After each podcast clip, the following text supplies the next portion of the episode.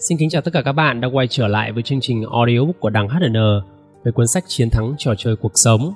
Chương số 4, cái giá để trở nên tài năng, đó là 10.000 giờ. Bất kỳ lĩnh vực nào cũng xuất hiện những tài năng vượt trội, hoặc là những người có thể mang lại kết quả phi thường, vượt xa tầm với của những người bình thường. Họ khiến ta phải ngỡ ngàng trước nguồn năng lực dường như siêu phàm của họ. Họ có thể được coi là những kẻ xuất chúng, nổi bật giữa đám đông, mà thế mà có vẻ như là họ làm điều đó dễ như trở bàn tay vậy. Có thể nói về soạn nhạc, chúng ta ngay lập tức nhớ đến những thiên tài như Mozart. Ông bắt đầu sáng tác khi mới lên 5 tuổi và để lại cho đời hơn 600 tác phẩm. Và rất nhiều trong số đó đã trở thành những ngôi sao sáng trên bầu trời âm nhạc giao hưởng thính phòng. Trong thế giới thể thao, chúng ta bất ngờ trước khả năng của hiện tượng Michael Jordan hoặc Michael hoặc là Tiger Woods, những người đã thống trị môn thể thao yêu thích của mình ở tầm vóc quốc tế. Trên thương trường thì chúng ta cũng ngả mũ thán phục trước Warren Buffett, những nhà đầu tư hơn 60 tỷ đô vào thị trường chứng khoán và trung bình mỗi năm quỹ đầu tư của ông tăng khoảng 25%, vượt xa mức tăng trưởng 10% đến 12% mà những nhà đầu tư thông thường đạt được. Chưa hết, còn có những doanh nhân vĩ đại như Steve Jobs, Bill Gates và Larry Ellison, những con người đã tạo ra những sản phẩm làm thay đổi hoàn toàn thế giới. Và có một điều bạn nên biết là tất cả họ đều bỏ học giữa chừng và bắt đầu đạt những thành tựu xuất sắc từ khi còn rất trẻ. Cuối cùng, trong ngành giải trí, chúng ta còn có siêu sao quá cố Michael Jackson với những bước nhảy và video ca nhạc gây chấn động và cách mạng hóa cả một nền công nghiệp âm nhạc. Như vậy, liệu có thứ gọi là tài năng bẩm sinh hay không? Tôi tin rằng tất cả chúng ta đều từng tự hỏi rằng điều gì khiến cho những con người này trở nên phi thường đến như vậy? Có phải họ được sinh ra với tài năng bẩm sinh hay đó đơn giản đó là kết quả của hàng giờ cần cù làm việc vất vả? Có hy vọng nào cho những người bình thường muốn phát triển tài năng vượt trội trong lĩnh vực mà họ lựa chọn hay điều kiện tiên quyết để nắm bắt cơ hội để có thể trở nên xuất chúng đó là sở hữu khả năng thiên phú nào đó. Các nhà tâm lý và thần kinh học trên khắp thế giới đã tranh cãi xoay quanh chủ đề tài năng bẩm sinh có hay không và trong hơn một thế kỷ, hầu hết chúng ta đều tin rằng tài năng thiên bẩm là có thật. Nhưng đâu phải ca sĩ nào nuôi mộng lớn và nỗ lực hết sức cũng trở thành siêu sao đúng hay không? Thế nhưng, điều thú vị về giả thuyết này nằm ở chỗ khi các nhà tâm lý và thần kinh học càng nghiên cứu sâu về bí quyết của những người tài giỏi thì họ càng phát hiện ra rằng tài năng bẩm sinh chỉ có một phần rất nhỏ, còn sự cần cù mới chiếm vai trò thiết yếu.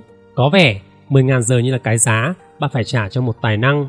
Lý luận này được củng cố bằng thí nghiệm đột phá do giáo sư tâm lý học Kay Erickson tiến hành tại Học viện âm nhạc Berlin Eli vào năm 1993. Erickson và đội ngũ các nhà nghiên cứu của ông chia các học viên violon của trường ra làm 3 nhóm. Một nhóm gồm những người chơi xuất sắc, nhóm 2 gồm những người chơi tốt và nhóm 3 gồm những người chơi ở mức trung bình và tất cả nhận được cùng một câu hỏi anh chị đã tập luyện được bao nhiêu giờ cả thầy từ lần đầu tiên các anh chị chạm tay vào cây đàn violon và sau khi thu thập và nghiên cứu câu trả lời người ta khám phá ra rằng hầu hết những người này đều bắt đầu chơi violon từ năm năm 6 tuổi và tập luyện trung bình 2 đến 3 giờ mỗi tuần. Tuy nhiên, có một sự khác biệt rõ rệt từ năm 8 tuổi trở đi. Những nhóm người chơi xuất sắc tập luyện nhiều hơn những người khác một cách rất đáng kể. Họ tập luyện 6 giờ mỗi tuần cho đến khi lên 9, 8 giờ mỗi tuần cho đến khi lên 12 và trung bình 16 giờ mỗi tuần cho đến khi lên 14. Và trước khi sang tuổi 20, họ đã tập luyện trung bình 30 giờ mỗi tuần và tích lũy được 10.000 giờ luyện tập kể từ khi bắt đầu chơi violon từ 5 năm đến 6 tuổi. Điều này hoàn toàn trái ngược với những người chơi tốt có số giờ luyện tập là 8.000 giờ và những học viên trung bình chỉ chạm mức 4.000 giờ luyện tập. Nhóm nghiên cứu này lặp lại khảo sát này với nhạc công piano, các kỳ thủ và vận động viên thể thao. Khi so sánh những nhân vật xuất sắc với những người không có gì nổi trội hơn, họ đều nhận thấy kết quả tương tự trong suốt quá trình nghiên cứu của mình Ericsson không tìm ra bất cứ người chơi violon nào xuất sắc, lại luyện tập ít hơn 10.000 giờ cả. Đồng thời, ông không phát hiện ra được người nào tập luyện chăm chỉ hơn tất cả những người khác mà lại không đạt thành tích xuất sắc cả. Kết luận xuất ra từ nghiên cứu này đó là những người có tài năng vượt trội, đơn thuần nỗ lực hơn người khác rất nhiều. Và thực chất, người ta nhận thấy khả năng xuất chúng phát triển khi một người rèn luyện một kỹ năng nào đó trong vòng 10.000 giờ đồng hồ. Tập luyện không phải là việc bạn cần làm khi bạn đã giỏi, đó là thứ bạn làm để giúp mình giỏi hơn. Và bây giờ, chúng ta hãy nghiên cứu sâu hơn về những người tài năng nổi tiếng trên thế giới để xem liệu giả định này còn đúng hay không nhé. Yếu tố cấu thành sự vĩ đại, chúng ta hãy cùng xem xét những thiên tài trong các lĩnh vực khác nhau và xác định xem khả năng vượt trội của họ đó là do tài năng thiên bẩm hay tài năng bẩm sinh cộng với kết quả của sự kiên trì và chú tâm tập luyện. Michael Jordan nổi tiếng là vận động viên bóng rổ vĩ đại nhất mọi thời đại. Anh có thể khiến cho tất cả các đấu thủ phải bàng hoàng kinh ngạc khi anh bật cao người đến một mét rưỡi từ vạch ném phạt và ném bóng thẳng vào rổ đem lại cho anh biệt danh là Jordan Bay. Anh giữ kỷ lục của Hiệp hội bóng rổ quốc gia về số điểm trung bình cao nhất trong sự nghiệp, chơi cho các mùa giải thường kỳ trung bình là 30.000 điểm mỗi trận và giữ nhiều danh hiệu nhất trong lịch sử NBA. Anh đạt danh hiệu vô địch, ghi bàn 10 lần và 7 lần liên tiếp. Anh cũng từng ghi được 50 điểm trong 37 trận khác nhau và là người ghi số điểm quyết định, giúp cho đội mình chiến thắng trong vô số trận. Và cho đến thời điểm này, vẫn chưa có một vận động viên bóng rổ nào đạt những thành tích như anh cả. Vậy đó có phải là tài năng thuần túy hay không? Anh ta sở hữu một chiều cao hiếm có hay đôi chân của anh ta có khả năng bật cao hơn những người khác từ lúc sinh ra hay không? Không hề. Sự thật là lúc mới bắt đầu chơi bóng rổ, Michael rơi vào thế bất lợi bởi vì anh là một trong những cậu bé thấp nhất trường và ngay từ khi còn nhỏ, Michael đã say mê môn thể thao này nhưng không bao giờ giỏi bằng anh của mình. Đó là Larry Jordan, người được huấn luyện viên tại trường trung học phổ thông, đánh giá rằng đó là vận động viên thực thụ của gia đình. Tuy nhiên, điều mà mọi người không thể biết lúc bấy giờ đó là Michael có tinh thần thi đấu và lòng quyết tâm mạnh mẽ để có thể trở thành người giỏi nhất hơn bất kỳ một ai. Thời còn học trung học phổ thông, anh đăng ký tham gia đội bóng rổ của trường đại học. Thế nhưng với chiều cao 1m8, cô bé 16 tuổi bị cho là quá thấp và không thể chơi trình độ đó được. Cậu thất vọng đến mức bật khóc. Thế nhưng, thay vì nhụt chí, cậu lại càng quyết tâm hơn nữa để có thể trở thành vận động viên bóng rổ vĩ đại nhất thế giới. Và với một cách miễn cưỡng, Michael quay trở lại với đội dự bị đại học và rèn luyện chăm chỉ hơn bất kỳ một đồng đội nào. Huấn luyện viên Ruby là người đầu tiên nhận ra sự quyết liệt này của anh. Tôi thường đến trường vào khoảng 7 giờ đến 7 giờ 30 sáng. Michael lúc nào cũng đến sớm hơn tôi. Mỗi lần bước đến cánh cửa để mở, tôi đều nghe thấy tiếng đập bóng. Suốt cả ba mùa, mùa thu, mùa đông, mùa hè, gần như sáng nào tôi cũng phải đuổi cậu ta ra khỏi sân. Và để phát huy hết tiềm năng của mình, Jordan luyện tập từ 8 đến 10 giờ mỗi ngày, ngày nào cũng như ngày nào. Anh tập đi tập lại hàng ngàn lần những bước đi khác nhau để có thể chuẩn bị một trận đấu hoàn hảo, từ ném, bật cho đến dẫn bóng. Và vì sao anh lại quyết tâm đến như vậy? Bởi vì anh biết một điều rằng chỉ có rèn luyện mới có thể trở nên hoàn hảo được. Và khi Michael gia nhập Chicago Bulls ở tuổi 21 vào năm 1984 và trở thành ngôi sao bóng rổ, chinh phục khán giả với hiệu suất ghi bàn và khả năng nhảy cao của mình, anh đã tích lũy tổng cộng hơn 23.000 giờ luyện tập, con số vượt xa ngưỡng thiên tài là 10.000 giờ. Và một lần nữa, chưa cùng có tuyển thủ bóng rổ nào có tổng số giờ luyện tập gần bằng con số này. Cô máy kiếm tiền giỏi nhất thế giới. Liệu quy luật này có linh ứng trong cả lĩnh vực kinh doanh tài chính hay không nhỉ? Có chứ, bạn có thể nhìn Warren Buffett. Buffett được xem là một trong những nhà đầu tư khôn ngoan nhất thế giới và sở hữu khối tài sản lớn nhất hành tinh bằng cách biến 100.000 đô trở thành 60 tỷ đô chỉ nhờ vào đầu tư chứng khoán. Và điểm đáng nói đó là Warren làm việc này rất đơn giản và nhẹ nhàng. Khi người ta hỏi ông mất bao lâu để quyết định giá một công ty và ra quyết định mua cổ phần của công ty đó, thì ông thường đáp 5 đến 10 phút. Warren Buffett nổi tiếng với chỉ cần nhìn vào báo cáo tài chính hàng năm của một công ty trong vài phút rồi đến gặp ban quản lý của công ty đó một lần và nếu ông thấy họ tốt và đáng tin cậy thì ông sẽ đầu tư vào công ty của họ. Điều này khiến cho các nhà quản lý tài chính chuyên nghiệp khác của Wall Street sửng sốt vì họ phải tốn hàng giờ đồng hồ để có thể nghiên cứu báo cáo tài chính hàng năm của doanh nghiệp, tìm hiểu kỹ lưỡng về sản phẩm và quy trình kinh doanh của công ty, gặp mặt các cấp quản lý vô số lần trước khi quyết định đầu tư vào đó. Thế nhưng, hiệu quả mang lại không sao bằng được tỷ phú này. Chắc hẳn ông phải là một thiên tài, một tài năng bẩm sinh và có một không hai trong việc chọn ra những công ty thành công. Nhìn bên ngoài thì có vẻ là như vậy thật, nhưng những gì người ta nghĩ thường không phản ánh được thực tế. Vậy bên trong là như thế nào? Chẳng hạn gần đây, ông mới mua lại một công ty cung cấp năng lượng có tên là ConocoPhillips. Chỉ sau khi liếc qua bản báo cáo tài chính, ông có thể đưa ra quyết định nhanh đến chóng mặt là bởi vì trước đó ông đã bỏ ra hơn 70 năm nghiên cứu về ngành công nghiệp năng lượng. Thực chất, ông đã đọc và ghi nhớ trong đầu tất cả các bản báo cáo tài chính của hơn 30 công ty năng lượng. Ông đã dành hàng ngàn giờ để suy nghĩ về mảng kinh doanh này cũng như những mảng khác và cập nhật thông tin các bước phát triển của ngành công nghiệp này mỗi ngày.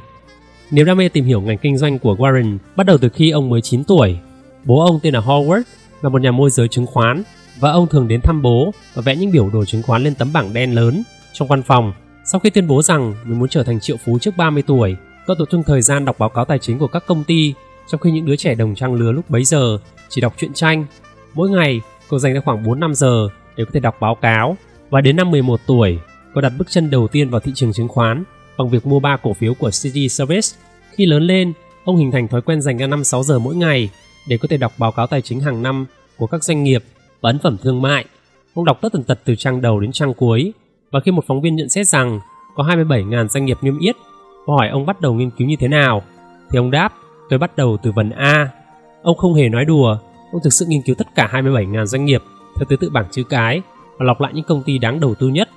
Ông có bỏ ra hơn 10.000 giờ để hoàn thiện kỹ năng của mình hay không? Bạn có thể đoán thử xem nhé. Sau đây, chúng ta sẽ cùng đến với câu chuyện của Tiger Woods. Đó là một vận động viên nghiệp dư 18 tuổi, có số giờ kinh nghiệm tương đương với một vận động viên chuyên nghiệp 28 tuổi. Tiger Woods là một tay chơi golf xuất sắc nhất thế giới và năm 18 tuổi, ông trở thành một người trẻ nhất trong lịch sử từng đoạt giải vô địch nghiệp dư Mỹ và ông đã giữ liền danh hiệu đó trong 2 năm liên tiếp. Ở tuổi 22, ông là tay chơi trẻ nhất trong lịch sử, chính thức đạt được danh hiệu số 1 trên thế giới. Và một lần nữa, liệu có phải là tài năng thiên bẩm đã giúp ông vượt lên mọi đấu thủ? Chúng ta hãy cùng tìm hiểu xem nhé. Khi Tiger còn bé, người cha từng được huấn luyện trong quân đội của cậu đã là một nơi phát bóng trong nhà để xe bằng thảm và lưới. Tiger được đặt ngồi trong chiếc ghế cao và có thể nhìn bố mình tập đánh gôn. Và khi cậu được 9 tháng tuổi, bố cậu cưa cây gậy đánh gôn cho ngắn đi để cho Tiger có thể tập đánh bóng vào lưới. Và khi cậu 18 tháng tuổi, bố cậu bắt đầu đưa cậu đến các lớp dạy đánh gôn dành cho trẻ em. Khi cậu lên 4 tuổi, bố mẹ cậu thuê hẳn một huấn luyện viên để nhà dạy cho cậu 4 năm giờ liên tục mỗi ngày. Tiger có thể tập đánh bóng 800 đến 1000 lần cho tới khi cậu đánh được trái bóng một cách hoàn hảo. Khi lên 6 tuổi, cậu bắt đầu tham gia những giải đấu dành cho thiếu nhi, vượt qua cả những đứa trẻ lớn hơn mình nhiều tuổi. Khi được 18 tuổi, chàng thiếu niên Tiger đã sẵn sàng tham gia vào các giải vô địch nghiệp dư của Mỹ và khi cậu đã tích lũy được hơn 15 năm luyện tập, bỏ xa các mức 10.000 giờ, trong khi những đối thủ của cậu có ít hơn phân nửa số năm kinh nghiệm đó. Và lẽ dĩ nhiên, họ không tài nào sánh kịp với cậu và Tiger đã giành chiến thắng một cách tâm phục khẩu phục. Thậm chí, ngay kể cả khi Tiger Woods đã trở thành tay gôn hàng đầu thế giới, đó là cái tên mọi người đều biết, Thành vẫn tuân thủ chế độ luyện tập nghiêm ngặt với 10 giờ tập đánh gôn mỗi ngày, 7 ngày trong một tuần. Quy trình tập luyện bao gồm một tiếng rưỡi tập chạy và tập thể lực, 4 tiếng rưỡi tập đánh bóng, 2 tiếng tập chơi gôn và 2 tiếng tập thi đấu. Và đó là điều kiện cần và đủ để đưa anh lên vị trí dẫn đầu và đứng vững ở đó. Vậy thì bạn có nghĩ là nếu mình bắt đầu chơi gôn từ khi còn bé, tức khoảng 18 tháng tuổi và tập luyện 10.000 giờ mỗi ngày thì bạn cũng giỏi được như thế hay không? Và quy tắc 10.000 giờ này áp dụng cho tất cả mọi người dù có nổi tiếng hay không nổi tiếng và trong mọi lĩnh vực khác nhau. Vậy thì liệu có những thần đồng nhí thì sao? Nhiều người phản đối giả thuyết này cho rằng làm gì có tài năng nào được hôn đúc mà nên, rằng vẫn có những thần đồng nhí được trời phú cho một số tài năng nhất định và đã thể hiện những khả năng đáng kinh ngạc một cách hoàn toàn tự nhiên, chẳng hạn như biết nói, biết đọc, chơi nhạc và giành chiến thắng cho những cuộc thi với những đứa lớn hơn mình nhiều tuổi ngay từ khi còn rất nhỏ. Tuy nhiên, khi đi sâu và tìm hiểu thì người ta phát hiện ra rằng những trường hợp đó thường là do bố mẹ đã khơi dậy sở thích hay trí não của trẻ từ nhỏ. Chính bố mẹ của những đứa trẻ đó đã đầu tư công sức vào chúng. Chẳng hạn như Mozart nổi danh bởi vì ông biết sáng tác nhạc vào năm 6 tuổi và các nghiên cứu sâu xa hơn cho thấy rằng thật ra bố của Mozart đã bắt đầu dạy cậu chơi nhạc từ khi cậu mới lên 3 và góp phần không nhỏ vào những tác phẩm đầu tay của Mozart. Bảy bản hòa nhạc đầu tiên của Mozart chủ yếu được phỏng theo và biên soạn lại theo những tác phẩm của nhà soạn nhạc khác và tác phẩm được công nhận là nguyên bản thực thụ chỉ hoàn thành khi ông mới 21 tuổi. Và một lần nữa, đó cũng chính là thời điểm sau khi ông đã vượt qua con số 10.000 giờ tập trung nỗ lực. Và bài học rút ra đó là không ai giỏi mà không cần cố gắng cả. Nếu thật sự là chỉ cần tìm thấy một lĩnh vực mà mình có khả năng thiên phú, chúng ta có thể tài giỏi ngay từ những ngày đầu thì hay biết mấy. Nhưng đáng tiếc là chuyện đó không bao giờ xảy ra và chưa có một bằng chứng nào nói về việc đạt được thành tích xuất sắc mà không cần tích lũy kinh nghiệm hay tập luyện kiên trì. Và tin tốt lành ở đây là cho dù bạn không may mắn có được năng khiếu trời cho thì cũng chẳng quan trọng cho lắm, bởi vì tài năng chẳng liên quan gì mấy đến những thành quả mà bạn đạt được cả thành công không phải dành riêng cho bất kỳ ai ai cũng cần cơ hội để trở nên xuất chúng vì thế, đừng bao giờ tự biện hộ cho mình không có tài như người khác bạn hoàn toàn có thể bước lên đỉnh vinh quang bằng chính sức lực của bản thân mình và có rất nhiều câu hỏi đặt ra theo kiểu như nếu tôi không bắt đầu rèn luyện từ năm tôi 3 tuổi thì liệu có quá trễ hay không có nhiều người còn cảm thấy nhụt chí và nản lòng khi đọc được tiểu sử hay xem những bộ phim tái hiện những nhân vật tài năng xuất chúng bắt đầu rèn luyện từ khi còn rất trẻ. Ví dụ như, năm nay tôi đã 35 tuổi, liệu tôi còn có thể phát triển tài năng được nữa hay không? Và nếu bạn là một nhạc sĩ và không có cơ hội bước vào thế giới âm nhạc từ năm 3 tuổi, sự thật là bạn có thể không bao giờ trở nên nổi tiếng hoặc vượt qua những người đã rèn luyện từ rất sớm. Nhưng những nghiên cứu cho thấy, ai trong chúng ta cũng có thể phát triển tài năng lên một cấp bậc cao hơn nhiều so với hiện tại, đến mức mà chúng ta chưa từng nghĩ mình có thể đạt được. Có thể bạn sẽ không thể trở thành nhạc sĩ ưu tú nhất thế giới, nhưng chắc chắn rằng bạn sẽ nổi trội trong lĩnh vực của mình. Có thể bạn sẽ không phải là nhà đầu tư chứng khoán tài cán nhất, nhưng nhiều khả năng bạn sẽ trở thành triệu phú trong quá trình chui rèn kỹ năng đầu tư chứng khoán của mình chẳng hạn. Hãy dành ra 10.000 giờ để nỗ lực hết mình. Nếu bạn muốn thành thạo một kỹ năng chuyên môn nào đó, bạn phải tập trung rèn luyện kỹ năng đó liên tục mỗi ngày. Bạn càng dành ra nhiều thời gian để thực hành kỹ năng đó bao nhiêu, thì bạn càng nắm vững nó bấy nhiêu. Và khi bạn vượt qua cột mốc 10.000 giờ, thì bạn sẽ thấy mình có thể thực hiện việc đó một cách xuất sắc mà không cần tốn nhiều công sức và có khá nhiều người ngạc nhiên khi thấy tôi có thể diễn thuyết trong một chuyên đề kéo dài 56 tiếng liên tục, tức là khoảng 4 ngày mà không cần xem có bất cứ tài liệu ghi chú nào cả. Việc tôi có thể thuyết trình đầy tự tin trước bất cứ đám đông nào mà không cần chuẩn bị trước, đó là thành quả của quá trình luyện tập và nói chuyện trước đám đông trung bình khoảng 4 đến 5 giờ mỗi ngày và 5 ngày mỗi tuần trong suốt 25 năm qua. Nếu như bạn cũng dành ra gần đó thời gian để tập luyện kỹ năng diễn thuyết thì bạn cũng có thể làm được những gì mà tôi đang làm ngày hôm nay. Vậy thì cần bao nhiêu lâu để chạm tới mức 10.000 giờ? Nếu như bạn liên tục tập 4 giờ mỗi ngày thì bạn sẽ cần khoảng 6 đến 8 năm và nếu bạn tập 5 giờ mỗi ngày thì bạn sẽ cần khoảng 5,5 năm. Còn nếu bạn tập 6 giờ mỗi ngày thì bạn chỉ cần khoảng 4 năm rưỡi thôi. Vì vậy, nếu bạn muốn trở thành một người bán hàng bậc thầy thì bạn hãy quyết tâm dành ra khoảng từ 4 đến 6 giờ mỗi ngày để có thể rèn luyện kỹ năng thuyết phục khách hàng. Nếu mục tiêu của bạn đó là trở thành một nhà đầu tư hay thương gia tài năng, thì dành ra 4 đến 6 giờ mỗi ngày để có thể phân tích các bản báo cáo tài chính và biểu đồ chứng khoán.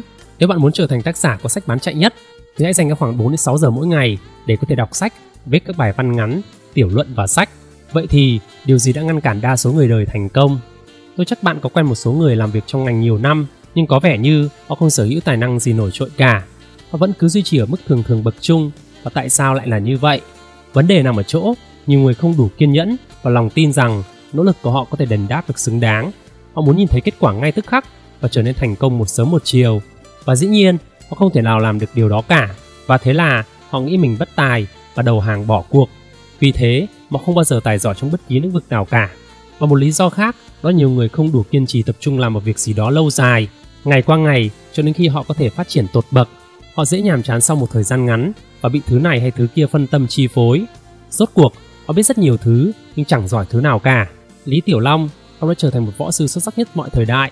Đó là bởi vì ông nỗ lực luyện tập hàng trăm lần một cú đấm trước khi chuyển sang đòn thế khác.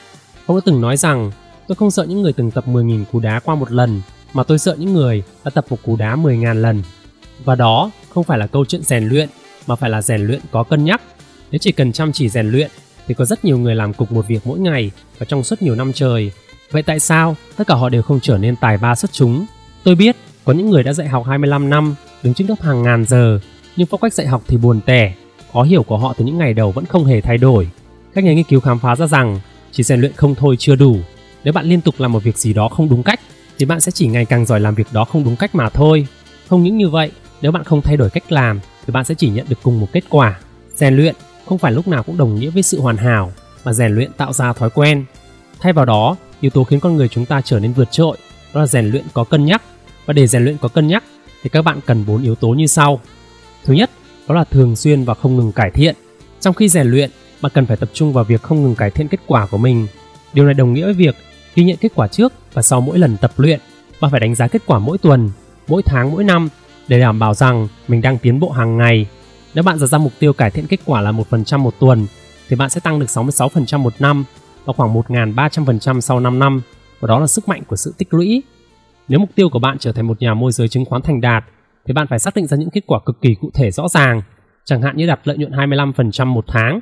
Một cách đo lường kết quả khác là đặt tỷ lệ thắng thua 73. Nếu bạn muốn trở thành một tay chơi gôn cừ khôi thì bạn có thể đặt mục tiêu dùng gậy 350 lần và đưa bóng vào phạm vi 5 mét quanh lỗ. Tỷ lệ thành công là khoảng 80%. Bạn sẽ phải không ngừng ghi nhận kết quả, điều chỉnh và thực hiện việc này nhiều giờ mỗi ngày. Đó chính là phương pháp rèn luyện có cân nhắc nhằm đem đến cho bạn một kết quả khả quan. Thứ hai, đó là để ý đến thông tin phản hồi và điều chỉnh lại cho phù hợp. Không biết rằng dù có giỏi đến cỡ nào đi chăng nữa, thì họ cũng phải luôn luôn lắng nghe ý kiến phản hồi chân thành từ những tấm gương đi trước. Đó chính là những người thầy hay những người huấn luyện viên của họ. Tiger Woods là tay chơi gôn giỏi nhất trên thế giới, nhưng mà anh vẫn cần một huấn luyện viên chuyên nghiệp. Vì huấn luyện viên của anh không thể nào giỏi được bằng anh, thế nhưng ông có thể nhìn thấy được các điều trong trận đấu mà chính bản thân anh, các nhà vô địch không nhận ra được. Chúng ta thường cần đến sự giúp đỡ của những người thầy, những huấn luyện viên để có thể giúp chúng ta nhận ra điểm mù của bản thân mình và động viên thúc đẩy chúng ta mỗi khi chúng ta chỉnh mảng. Chúng ta cần được phản hồi liên tục để có thể khắc phục những điểm yếu đó và có thể đứng vững trên đỉnh cao. Thứ ba, đó là lặp đi lặp lại. Biết làm còn là một chuyện, làm được như những gì mình biết, giáp áp lực cao lại là chuyện khác. Việc bạn thực hiện nhiều lần chính là tác nhân biến kiến thức thành kỹ năng riêng của mỗi người. Những người thành công có thể phát huy hiệu suất tối đa, ngay kể cả khi họ đang phải chịu áp lực nặng nề là nhờ trước đó họ đã phải làm đi làm lại việc này nhiều đến mức nó trở thành bản năng của họ. Chúng ta đạt đến ngưỡng năng lực vô thức khi chúng ta có thể làm một việc gì đó một cách thoải mái tự nhiên mà không cần phải suy nghĩ về nó. Chỉ khi chúng ta đạt đến trạng thái trôi chảy này thì chúng ta mới thực sự trở nên xuất sắc được. Bí quyết để giỏi đến mức trông có vẻ như không tốn chút công sức nào chính là việc lặp đi lặp lại một hành động chính xác. Đó chính là lý do tại sao Lý tưởng nong tập một cú đá đơn giản những hơn 10.000 lần và Michael Jordan tập thảy banh vào rổ 200 lần mỗi ngày. Thứ tư đó là nới rộng vùng thoải mái. Bên cạnh việc thực hiện nhiều lần cho đến khi bạn thành thạo thì chúng ta cũng cần đẩy bản thân mình ra khỏi vùng thoải mái. Vùng thoải mái đó là những tình huống, thời điểm mà bạn cảm thấy an toàn, thoải mái hoặc có thể kiểm soát được. Và khi bạn đẩy mình ra khỏi những giới hạn thì vùng thoải mái của bản thân sẽ được nới rộng ra. Vào thời điểm tâm trí của bạn được thử thách ở một phạm vi mới, nó sẽ không bao giờ trở lại được như cũ nữa. Vậy thì nếu bạn có thể chạy 5 km trong vòng 1 giờ, đó là điều quá dễ dàng đối với bạn. Hãy thử động viên mình chạy thêm 500 m mỗi tuần. Với tất cả sự kiên trì và chỉ trong vòng mấy tháng, bạn có thể tham gia một cuộc chạy marathon dài 42 km. Và trong thực tế, đó chính là cách người ta tập chạy marathon để rèn luyện để đạt những kỳ tích. Ngay khi họ cảm thấy mọi chuyện trở nên nhẹ nhàng và thoải mái, họ lại bắt đầu nỗ lực hơn nữa, từng chút từng chút một, cho đến khi họ tạo ra những bước đại nhảy vọt. Trên đó chính là chương số 4 của cuốn sách Chiến thắng trò chơi cuộc sống, có đề cập đến quy tắc 10.000 giờ để có thể là làm chủ bất kỳ một kỹ năng nào. Và nếu như các bạn xem đủ những video của mình trên YouTube thì các bạn có thể thấy rằng là mình đề cập đến nguyên tắc này rất nhiều lần. Cũng giống như việc mình làm những video animation hoặc là ngay đơn giản là việc mình đang thu âm những cái quyển sách này cho các bạn thôi.